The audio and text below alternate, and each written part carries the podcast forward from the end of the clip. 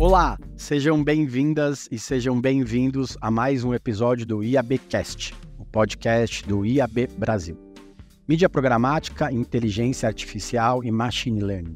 Meu nome é Renato Pesotti e nesse episódio a gente vai falar um pouco sobre os desafios e oportunidades no Digital Out of Home. Novidades, tendências e cases recentes de sucesso. O segmento como um todo deve movimentar quase 55 bilhões de dólares em 2030. Os dados estão no último paper do IAB Brasil sobre o tema, produzido lá no primeiro semestre. No documento também estão apontadas algumas tendências que a gente já vê em prática hoje em dia. O crescimento da mídia programática, a compra de inventário com base em audiências, a utilização de realidade aumentada e de realidade virtual, o uso de inteligência artificial, a integração de sensores e dispositivos ligados à internet das coisas e um significativo aumento da integração do mobiliário urbano com as mídias digitais. Para falar sobre tudo isso, sobre essas tendências e sobre as melhores práticas do mercado, a gente convidou quatro super especialistas no tema. O Breno Barcelos, presidente do Comitê de Mídia Programática e Automação do IAB Brasil e Display and Video Product Lead do Google. Tudo bem, Breno? Obrigado pela presença. Opa, Renato, tudo bem? Prazer estar aqui, compartilhar falar sobre Digital Home, programático Digital Home. Acho que vai ser um papo super interessante com os convidados que temos aqui presentes. A gente traz também a Giovana Miranda, que é Senior Marketing Manager da Pepsi. Tudo bem, Giovana? Obrigado. Tudo ótimo, obrigada, Renato. Estou super feliz de estar aqui hoje com vocês. Acho que essa troca é super, super rica e vamos entender um pouquinho das evoluções para esse meio. Legal. O Eduardo Bizzi, que é gerente de mídia programática da JC Deco. Fala, Bizzi, tudo bem? Tudo bem, Renato? Tudo bem, pessoal? Prazer estar aqui. Importantíssimo falar sobre esses assuntos que vêm tomando conta aí do nosso dia a dia cada vez mais, né? Prazerzaço poder falar sobre isso. Obrigado. E a gente conversa também com o Paulo Ilha, que é sócio e vice-presidente de mídia da agência Galeria. Tudo bem, Paulo? Como que vão as coisas? Opa, tudo bem, ótimo. Adoro esse tema, então estou feliz de estar aqui com vocês e ser muito legal ter diferentes perspectivas aqui sobre um tema tão importante, né? Legal. Breno, eu queria começar contigo, né? A gente brinca aqui no pós-pandemia, como alguns profissionais gostam de falar, é, houve uma explosão dos investimentos de mídia exterior, né? A tempestade perfeita da união das pessoas na rua com a digitalização consumidor. Queria que você falasse um pouco sobre o estágio atual do, do Digital Out of Home. Legal, vamos, vamos nessa. Eu acho que tem, acho que tem uma evolução se você olhar para todos os veículos ou conversar com todos os veículos, o plano de expansão deles são em faces digitais, tá? Então acho que isso casa muito de eu ter cada vez mais, até então, canais que eram tidos como offline se digitalizando e poder fazer mais parte de uma estratégia omnichannel. Né? Não é que eu deixo de comprar e pensar no DOH como um canal, como um meio, né? tem suas especificidades, mas eu acredito muito da, do ganho de relevância e da possibilidade de eu passar a comprar isso de uma visão única de é mais uma face digital. Né? Porque no fim do dia, muito esse silo de canais, meios e formatos está na cabeça de quem planeja comprar mídia né? Quando eu olho para a dinâmica das pessoas ou das audiências ou o target de uma determinada marca, é mais uma tela, mais um ponto de contato no, na rotina das pessoas. Né? Então acho que o, o DOH ele vem para agregar muito do que a gente já tinha na dinâmica do digital, é, de eu poder ter esse ponto de contato além da rotina do digital no momento físico ali, seja em rua, ou seja né, em outros ambientes como shopping, academia, aeroportos, enfim, eu acho que a gente acaba tendo hoje uma diversidade super grande de ativos, formatos, inventários, e sem dúvida a digitalização das telas é um facilitador para os anunciantes e para as agências, né, que eu ganho escala, simplicidade, e eu passo a ter premissas mais de otimização, gestão de criativos, ou até mesmo que a gente vai falar mais na frente, de eu passar a olhar mais numa lógica de compra de audiências e menos sobre telas e roteiros, que acho que se assemelha mais com o digital, né? Então acho que na perspectiva que eu vejo na minha interlocução ali com grandes anunciantes, com as agências, acho que é muito por esse caminho. E acho que o ponto que você falou, a volta da pandemia ajuda a ser um catalisador disso, das pessoas estarem mais presentes na rua, né? E, a, e, acho que essa lógica de rotina e jornada cada vez mais fragmentada, né? Acho que todo mundo pensar para sua rotina pós-pandemia, ela para todo mundo aqui ela não é mais igual como era pré-pandemia. Né? Então acho que o DOH ali dentro de uma estratégia de plano de mídia ele cumpre um papel super importante junto com os outros formatos ali do digital e cada vez mais coeso numa sinergia de conseguir pensar, planejar, comprar as coisas numa única visão, né, em telas digitais ao longo da rotina das pessoas. Legal, Bizi, falando sobre essa expansão, né, agora as telas elas levam o consumidor para outro mundo. Antigamente a gente passava, olhava e ia embora, né? Agora a gente interage muitas vezes com a tela do Out of Home. Como que as empresas, como que as plataformas têm investido para que esse meio seja ainda melhor explorado pelo, pelos anunciantes e pelas pessoas também. A mídia programática ela veio para ficar, né? Isso já é fato e essa expansão tem sido cada vez maior. Assim, né, acho que até complementando muito do, do, que o Breno passou, né, dessa digitalização, que acho que é o primeiro passo e mais importante de todos para os veículos de out of home, é você poder digitalizar o seu inventário para que seja possível você conecte ele em outras plataformas, né? A gente olhando uma visão de hardware, né, de equipamento mas as telas têm sim se complementado cada vez mais na jornada do consumidor, né? Hoje, acho que provavelmente a maioria das pessoas quando acorda, né, uma das primeiras ou a primeira coisa que faz é pegar o celular para abrir, para ver alguma informação, clima, tempo, é, abrir uma rede social, enfim. E a jornada ela começa justamente ali, né? E a gente vai complementando essa jornada ao longo do dia. Então acho que com o Digital Home, né, que agora a gente também pode classificar como, né, Programmatic Digital Home, o caminho né, para o trabalho, para a faculdade, naquela jornada do dia a dia, é essa extensão do que é a tela doméstica, né? Tipo, a computador, a televisão, o celular que está com a pessoa ali o, o, tempo inteiro. Então, acho que você pensar também no caminho inverso, né? Existe também muito um movimento, né, desse detox, né, de telas. As pessoas às vezes não olham mais o celular à noite, demora horas ali para pegar o celular, porque está, enfim, muito viciado na tela. Mas quando você vai para a rua, é meio que inevitável você não, não, não ter uma exposição de mídia, né? E muito da ideia do que o próprio Google, né?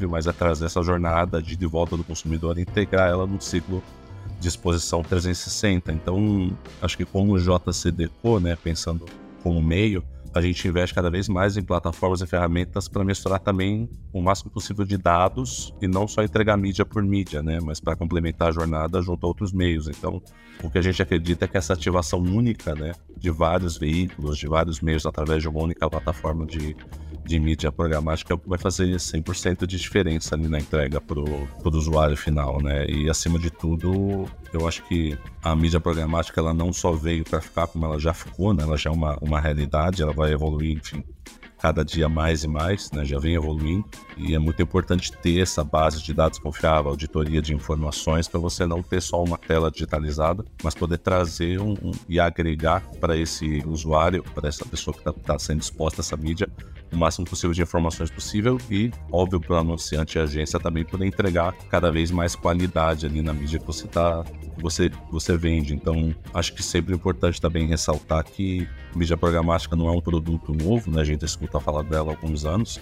Não é uma linha nova né, no plano de mídia, mas é uma maneira inteligente de como comprar todos os canais, todos os veículos de mídia que você precisa para acrescentar no teu plano de uma maneira única e mais inteligente. Então, é, sim, eu acho que veio para ficar e daqui para frente vai evoluir muito mais do que a gente imagina, até em menos tempo, talvez, do que a gente espera. Legal, a gente fala de mídia programática há muito tempo já, né? Só que os, os canais que ela alcança têm, têm aumentado muito. Giovana, a PepsiCo, é, ela tem aumentado muito essas iniciativas também digital out of home, né? Queria que você falasse um pouco como que vocês têm trabalhado a abertura desse leque para as suas diferentes marcas, para os micros e grandes momentos e principalmente para as estratégias criativas para suas diversas marcas dentro do portfólio.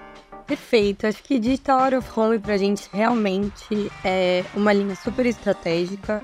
Quando a gente pensa nas nossas campanhas, a maioria né, bem voltada para equity, construção de posicionamento de marca, a gente busca né, meios onde a gente consegue de fato criar uma estratégia vencedora, olhando para o nosso consumidor e que tenha um grande alcance, né, que tenha um grande impacto. Quando a gente olha aí, eu vou fazer um paralelo aí com o antigo, olhando para o estático, a gente tinha uma dificuldade olhando para a produção, a gente tinha uma limitação.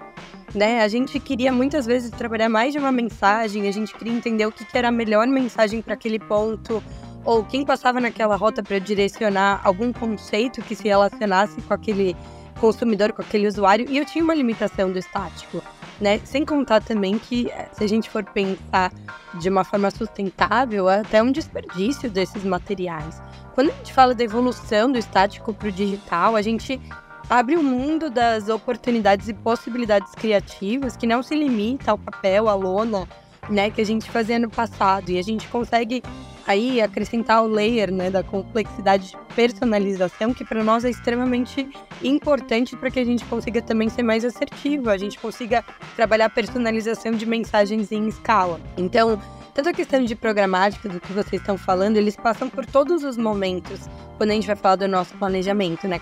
Onde a gente compra, como a gente compra, na parte de setup de campanha, olhando para minha audiência, no momento da produção, para que eu possa ter muito mais liberdade criativa, para que eu possa direcionar eventualmente um anúncio num ponto onde eu sei que eu tenho mais é, um número maior de lovers por Doritos do que eventualmente eu poderia ter por é, outro produto do nosso portfólio de PepsiCo. Então existem muito mais oportunidades é, do, que, do que antigamente existiam para que a gente consiga ser mais assertivo, né?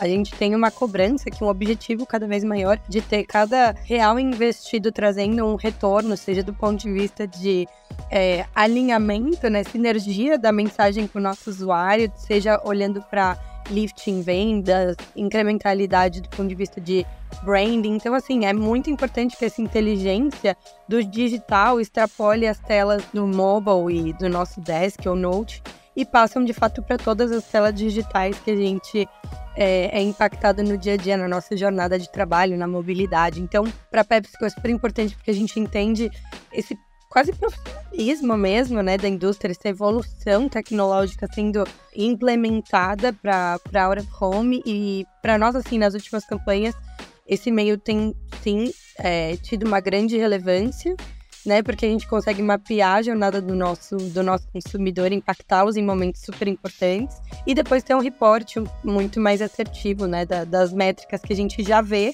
olhando para outros é, meios que a gente está acostumado do digital.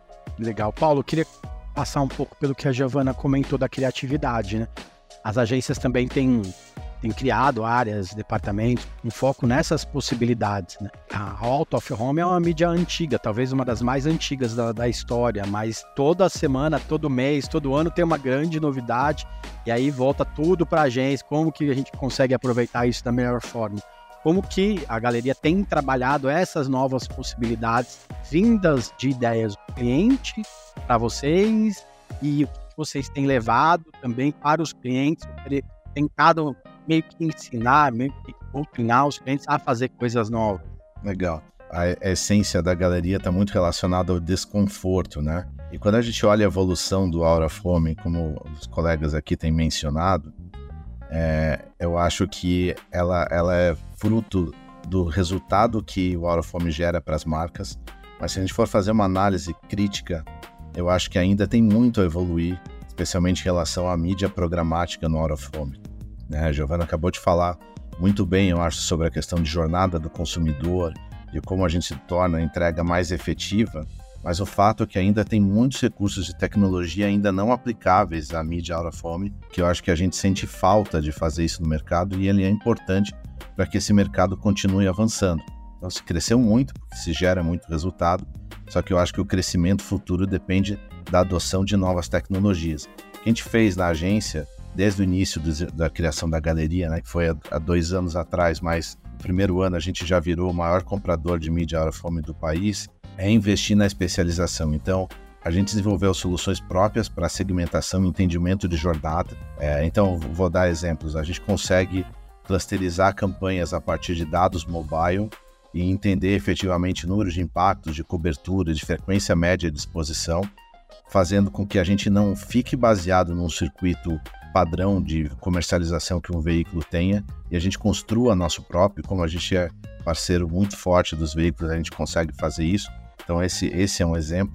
Uh, o segundo nas métricas de, de aferição de resultado existente no Hora Fome, que sempre dá para melhorar e sempre dá para é, é, o entendimento de que cada ativo é diferente do outro é, é, muito importante nessa jornada. Então, por exemplo, a gente tem pesquisas de neurolinguísticas que mostram que uma, um impacto num ponto de ônibus é completamente diferente do relógio isso tem uma interferência diretamente ligada à criação daquele lugar. Né? Em resumo, para mim, todas as mídias são digitais, tudo é digital, que vai variar é só o ambiente e a jornada de entrega do que a gente estiver falando.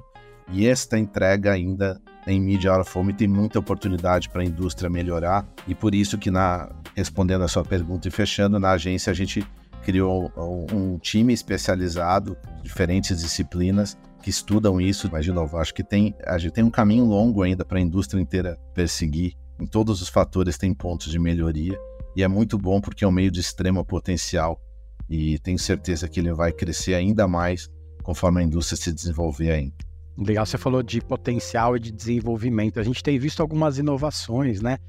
Projeções super realistas, técnicas de computação gráfica, isso é mais branding do que para venda, né? Qual é a medida certa também para não espantar o consumidor, o consumidor não ficar com medo do, do out?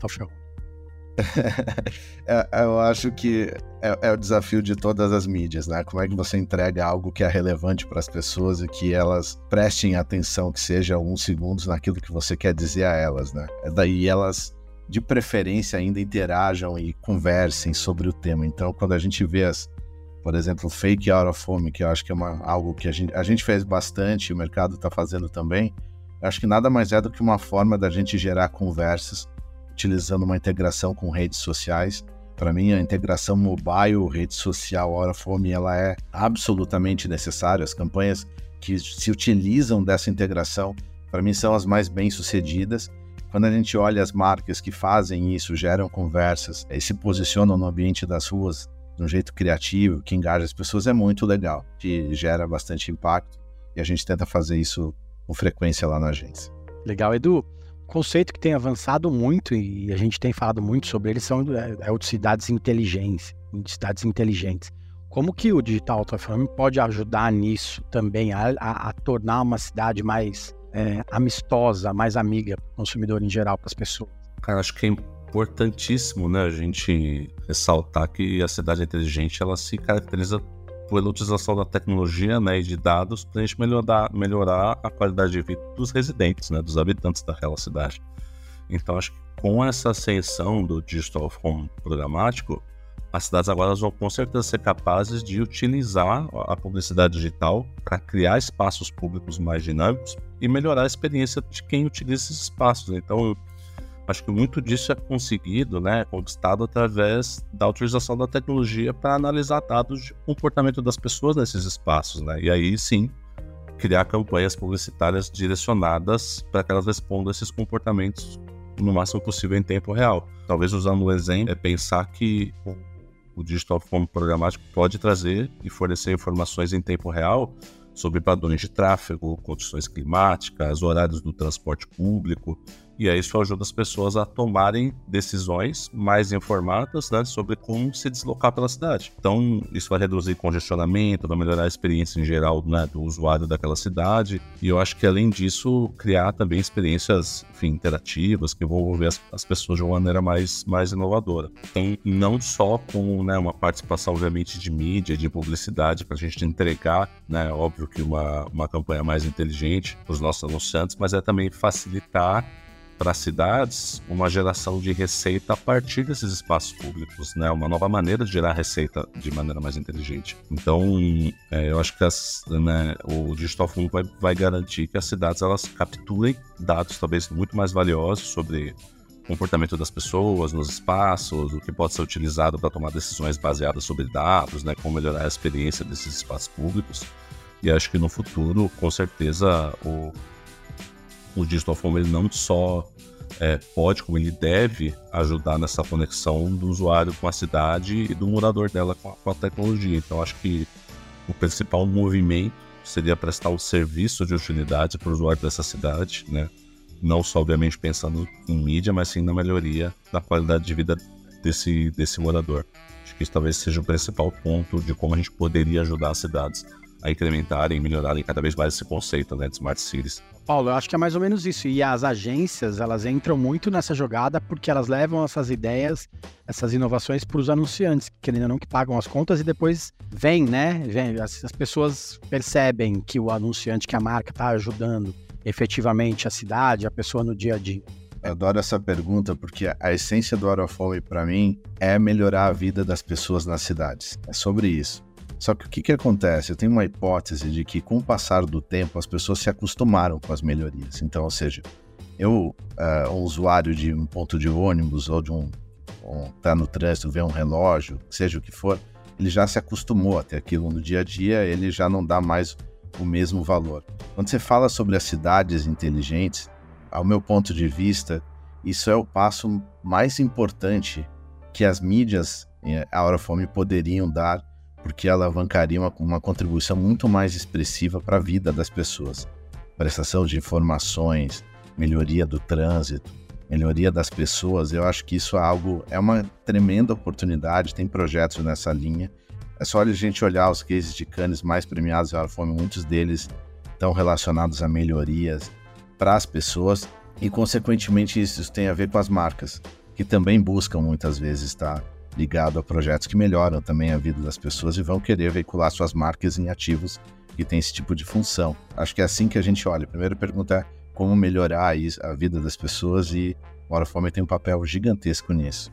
Legal. Breno, o Busy me deu um, uma lista de coisas aí que o Digital Autoform pode ajudar a pessoa, consumidor, a, a, quem vive nas cidades, né?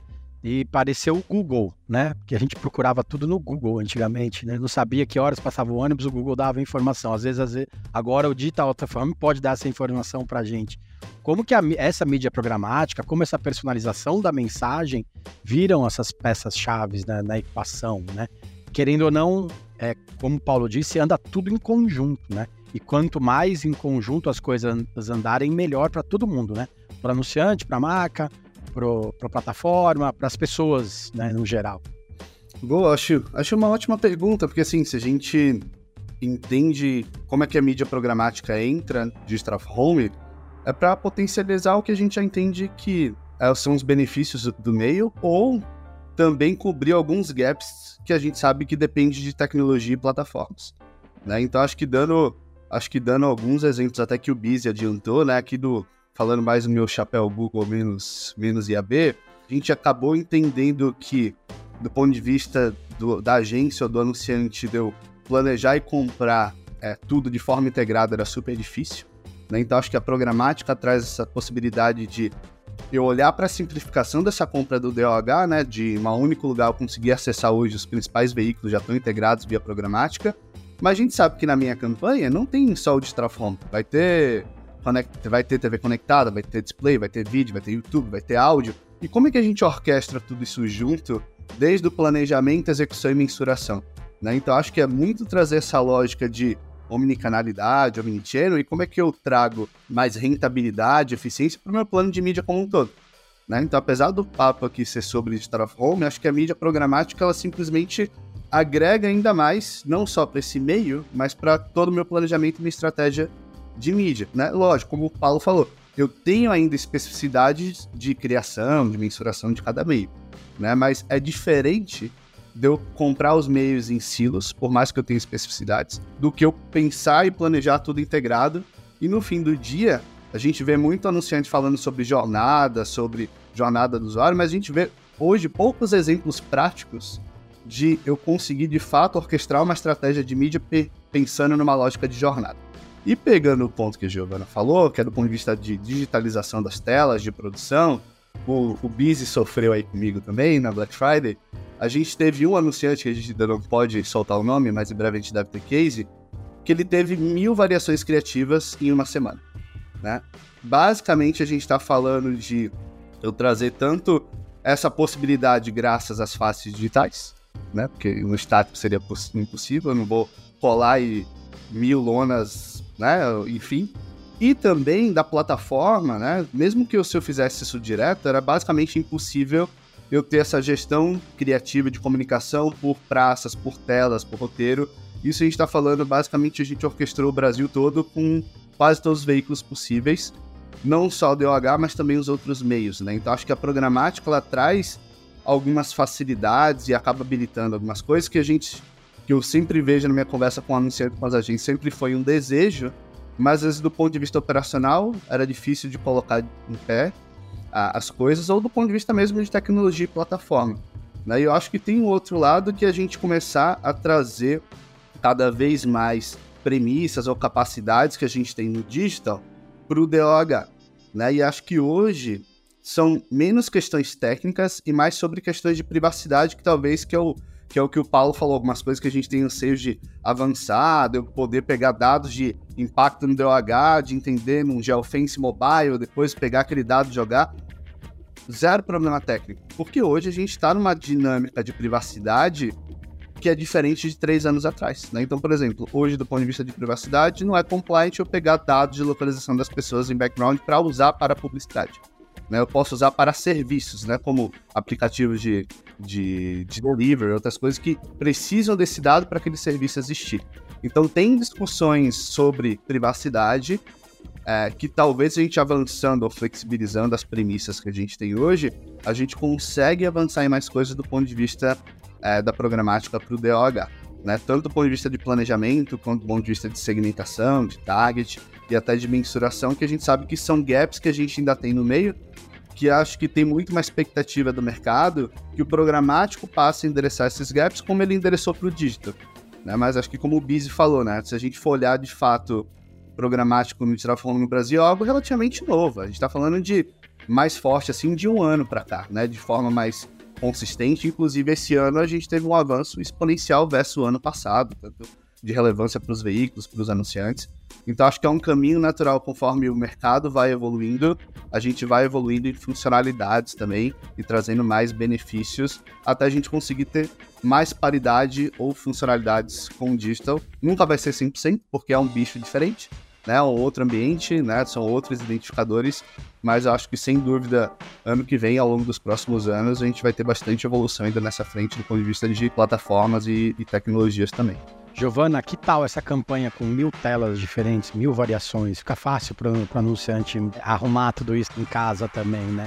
Isso facilita o test learn, né? Que é mantra nas grandes. A maioria das empresas de consumo gosta de falar dessa expressão, só que não pode mais errar, né? Ah, errar pequeno para acertar grande, mas eu não, ultimamente não tá podendo nem errar pequeno, né? Tem que acertar grande só, né? Como que isso também fica mais fácil para vocês venderem porque você falou que tudo tem que ser justificado, todo investimento tem que ser justificado. Se você conseguir colocar uma tela e a pessoa ler aquele QR Code e comprar um produto, né, é, você já justificou. Né? A pessoa paga no Pix na hora ali, e quando chega, a pessoa tá pegando o ônibus, quando ela chega em casa, o produto chega junto com ela na casa dela, né? Como que é essa emoção 24 por 7 dentro de uma empresa do tamanho da Pepsi? Não, maravilha. Acho que Test and Learn, essa questão de personalizar e da gente conseguir fazer todo o tracking de performance é super importante. Eu acho que recentemente a gente teve um case que ainda a gente está buscando ter toda essa visão de reporte integrado de resultados, no qual a gente, pela primeira vez, fez dentro do Carrefour, né, uma campanha de Alma Chips, que foi uma promoção, olhando para todo o nosso portfólio, no qual a gente tinha o QR Code para que as pessoas pudessem se cadastrar na promoção dentro do retail, né? A gente já está falando de digital out of home dentro de retail media. Então, a gente conseguiu pela primeira vez tipo, estar dentro, fazer um cross com os nossos esforços, por exemplo, de, de trade, né, de experience dentro do ponto de venda, além de criar uma rota do qual a gente poderia também ter uma incrementalidade pensando em visits to store.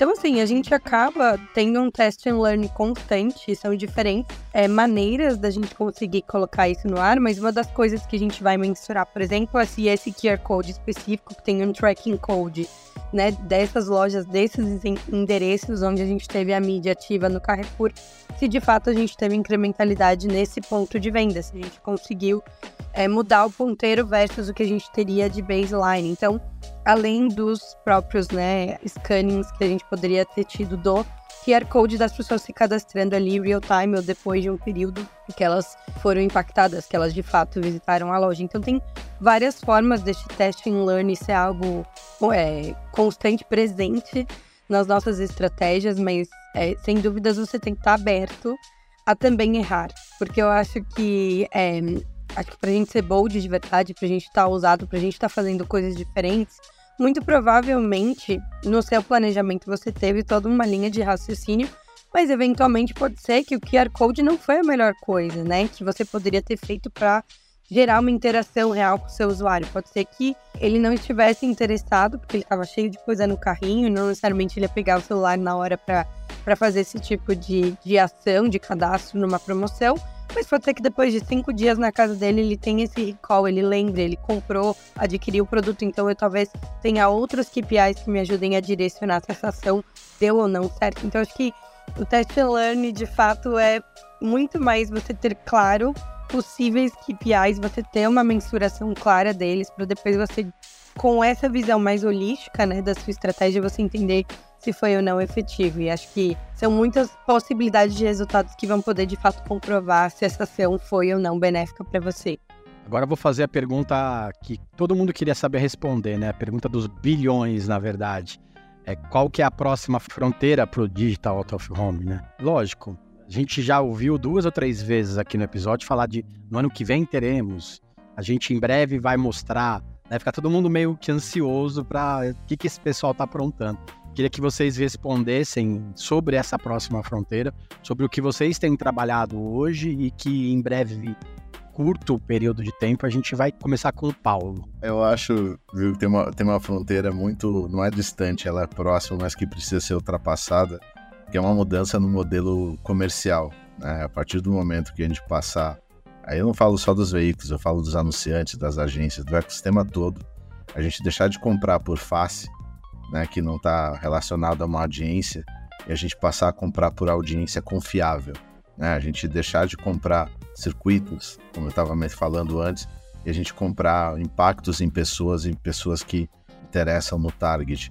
Isso vai exigir uma mudança no modelo comercial das empresas de out vai exigir uma, uma, mudança na visão do planejamento de mídia das agências e, e vai impactar o, o, ecossistema todo. Então, eu acho que essa, essa é uma das, uma das grandes fronteiras existentes aí.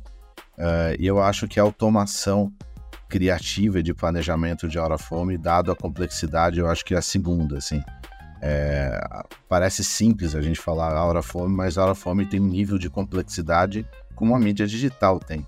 Se a gente pensar num país como o nosso, por exemplo, a gente tem clientes que a gente planeja 400 mercados com mídia hora fome ao mesmo tempo. 400 mercados com realidades diferentes, comportamentos diferentes, tipos de ativos diferentes, né? Foi falado aqui da campanha com mil tipos de criativos, etc. Isso demanda automação. Você conseguir relacionar todos esses dados, mercado público, tipo de ativo diferente, e todos os ativos criativos que você vai usar para entregar mensagem com mais eficiência, seja jornada, dia, momento de consumo, o que for a abordagem utilizada, fazendo isso você precisa fazer de uma forma automatizada.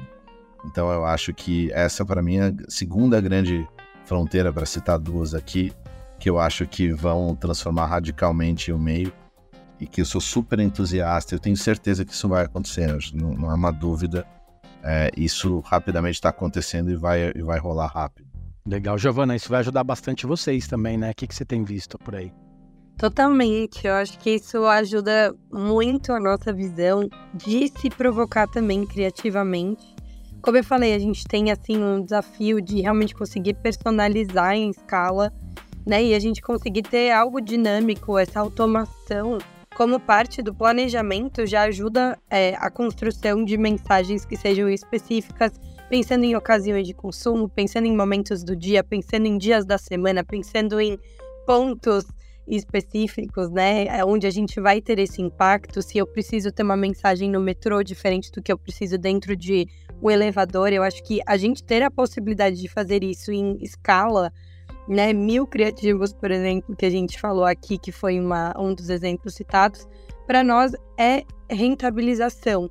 A gente está falando em como melhor aproveitar o meu investimento. Eu não vou ter uma dispersão né, de mensagens que não, nem sempre vão ficar bem conectadas com o momento onde eu estou conectando a mensagem da marca com o usuário. Pelo contrário, eu consigo fazer isso de forma escalável, muito mais inteligente. Então, eu entendo que isso é realmente o, o futuro e para nós é exatamente o que a gente espera, né? Olhando para as agências e para os veículos. Legal, Bizi, liga sua bola de cristal mágica aí. Como que quanto tempo tudo isso o Paulo e a Giovana Cara, no meu desejo pessoal amanhã, né? Mas eu acho que como, como profissional a gente tem que ser um pouco mais pé no, pé no chão, a gente sabe que algumas mudanças demoram, existe plataformas, tecnologia, e aí, né, essas integrações geralmente são complicadas, a gente vê o banheiro, a gente sofre aí no dia a dia com várias coisas que a gente queria que fossem possíveis e a gente ainda trabalha, né, para torná-las ali o mais rápido possível. Mas eu acho que, assim, uma próxima fronteira que eu gostaria de, de, de, de ter o Digital Home, né, de maneira, acho que mais, mais ágil, seria poder, com certeza, eu sei que alguns países já têm feito esses testes, mas de maneira ainda muito discreta, de conseguir segmentar de maneira mais dinâmica exibição dos anúncios por grupos de pessoas, né? A gente sabe que por ser one-to-many é meio difícil que seja individual, né? Exibir exatamente porque uma pessoa passou na frente da tela, mas a gente já tem histórico aí de alguns países que conseguiram ter sucesso em, exemplo, vai ter um show do Metallica e aí tem um número grande de pessoas no metrô, mas eles conseguem entender que 60% desse fluxo são pessoas que estão indo para esse show, por exemplo, e aí os anúncios são, entende, categorizados pela maior quantidade de pessoas que estão dentro daquele target durante aquele período nas telas, e a jornada vai se tornando mais inteligente. Então, eu sei que a gente vai chegar nesse ponto, achei que vai ser possível fazer isso, eu espero que o quanto antes, mas eu acho que para o anunciante, para a agência, seria um avanço assim muito significativo poder ter essa jornada né, desenhada de maneira muito mais dinâmica e inteligente, onde a gente possa justamente fazer essas trocas de criativo, troca de mensagem de maneira mais ágil, conforme esse público vai se locomovendo pela cidade. Então, eu vejo isso no futuro próximo sendo muito possível e esse seria o meu desejo de avanço, assim, o passo um. Boa. Algumas coisas eu acho que, que eu acabo tendo o privilégio, porque eu acabo tendo interrupção com com quase todos, né? Então eu vou conversar tanto com o veículo quanto anunciante, quanto agência. Então acho que isso acaba me ajudando a ter uma perspectiva. Então vou tentar resumir até em cima de algumas fronteiras, até do que a turma que falou. Então acho que tem um ponto que o Paulo trouxe que acho que a gente tem que evoluir bastante no Brasil, que é o ter terceiros auditando a metodologia dos veículos. Né? Quando a gente vai para mercados mais desenvolvidos, não existe um cenário do próprio veículo se auto-auditar. Né? A gente tem o movimento do Mapa OH, com a Deco com a Clear, tem All Unite, mas idealmente para a gente avançar nesse cenário, até o Paulo falou, cara, eu preciso ter dados confiáveis, eu não posso ter o próprio veículo criando sua própria metodologia, né? Eu preciso de ter empresas que tragam isonomia para o mercado, né? Tanto do ponto de vista de mensuração quanto do ponto de vista de audiência, né? Hoje a gente tem, às vezes, ativos que são parecidos, é, com metodologias diferentes que trazem multiplicadores diferentes, né? Então acho que desse ponto, relativamente o Brasil ele é um pouco amador quando a gente com, olha para mercados mais envolvidos. Acho que é, é um ponto de evolução. Acho que tem um ponto que é o programático ajudar a trazer esta eficiência e rentabilidade a Giovana falou na cadeira aí de anunciante, né? Então acho que essa lógica de automação, gestão criativa, e entender que a, a forma que a gente vai trazer eficiência e rentabilidade para esse meio é diferente da do digital, né? Apesar de ser tudo comprado por uma DSP, são, é um bicho diferente, é, é outra forma de otimizar. Então, acho que a gente começar a, via programática, mitigar os gaps e os desafios que a gente tem, acho que já é um baita ganho de trazer isso mais, e, mais em escala. E acho que esse ano já vi uma baita evolução, sem dúvida, ano que vem programático cada vez mais, mais forte nessa frente. E eu acho que, por último, dentro da ótica do, do programático, é da gente não só ter a compra de reserva, né? Eu também ter o inventário remanescente ali, o não garantido, que eu acho que é uma próxima fronteira que deve estar. Tá, provavelmente a gente deve conseguir pro, pro ano que vem, né? Então, para tudo que o veículo vender de reserva, seja via direta, seja via um programático garantido, eu tenho todo o inventário remanescente, e na minha perspectiva para o veículo é melhor ele rodar talvez um, um dia não garantido, um leilão, do que rodar calhau. Eu acho que para o anunciante, as agências também são outras possibilidades de compra e de mais escala, né? Então a gente traz um modelo de negócio parecido para esse meio, que é o modelo de negócio que a gente já tem no digital.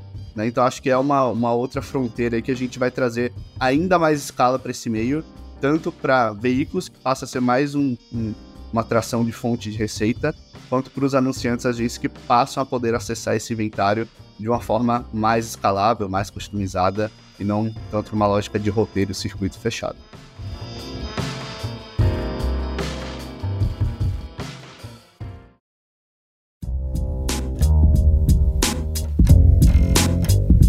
Excelente, mas Nosso tempo acabou, infelizmente. 45 minutos de um, papo muito legal sobre o futuro do, do Digital Home. Eu queria agradecer a participação da Giovana, do Paulo, do Bizi e do Breno nesse episódio super bacana.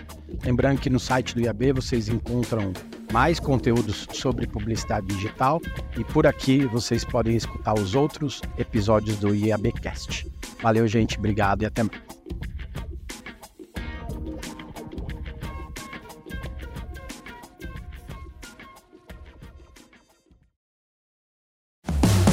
Mais um episódio produzido por Adsmóvel Audio Network, soluções criativas para o áudio digital e podcast.